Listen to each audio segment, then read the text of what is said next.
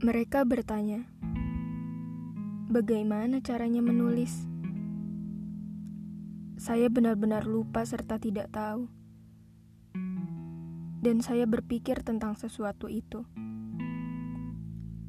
Lampu temaram, tempat untuk duduk, hiasan di dinding, dan layar yang menyala. Bagaimana saya harus menulis? Karena sesuatu itu belum ditulis dan akan terlihat semakin memudar dalam suatu kesadaran miliknya. Ketidaktahuan, sedikit tipuan pikiran, itulah yang terjadi. Seseorang yang hanya menatap dan tidak menulis apa pun, hanya sebuah draft.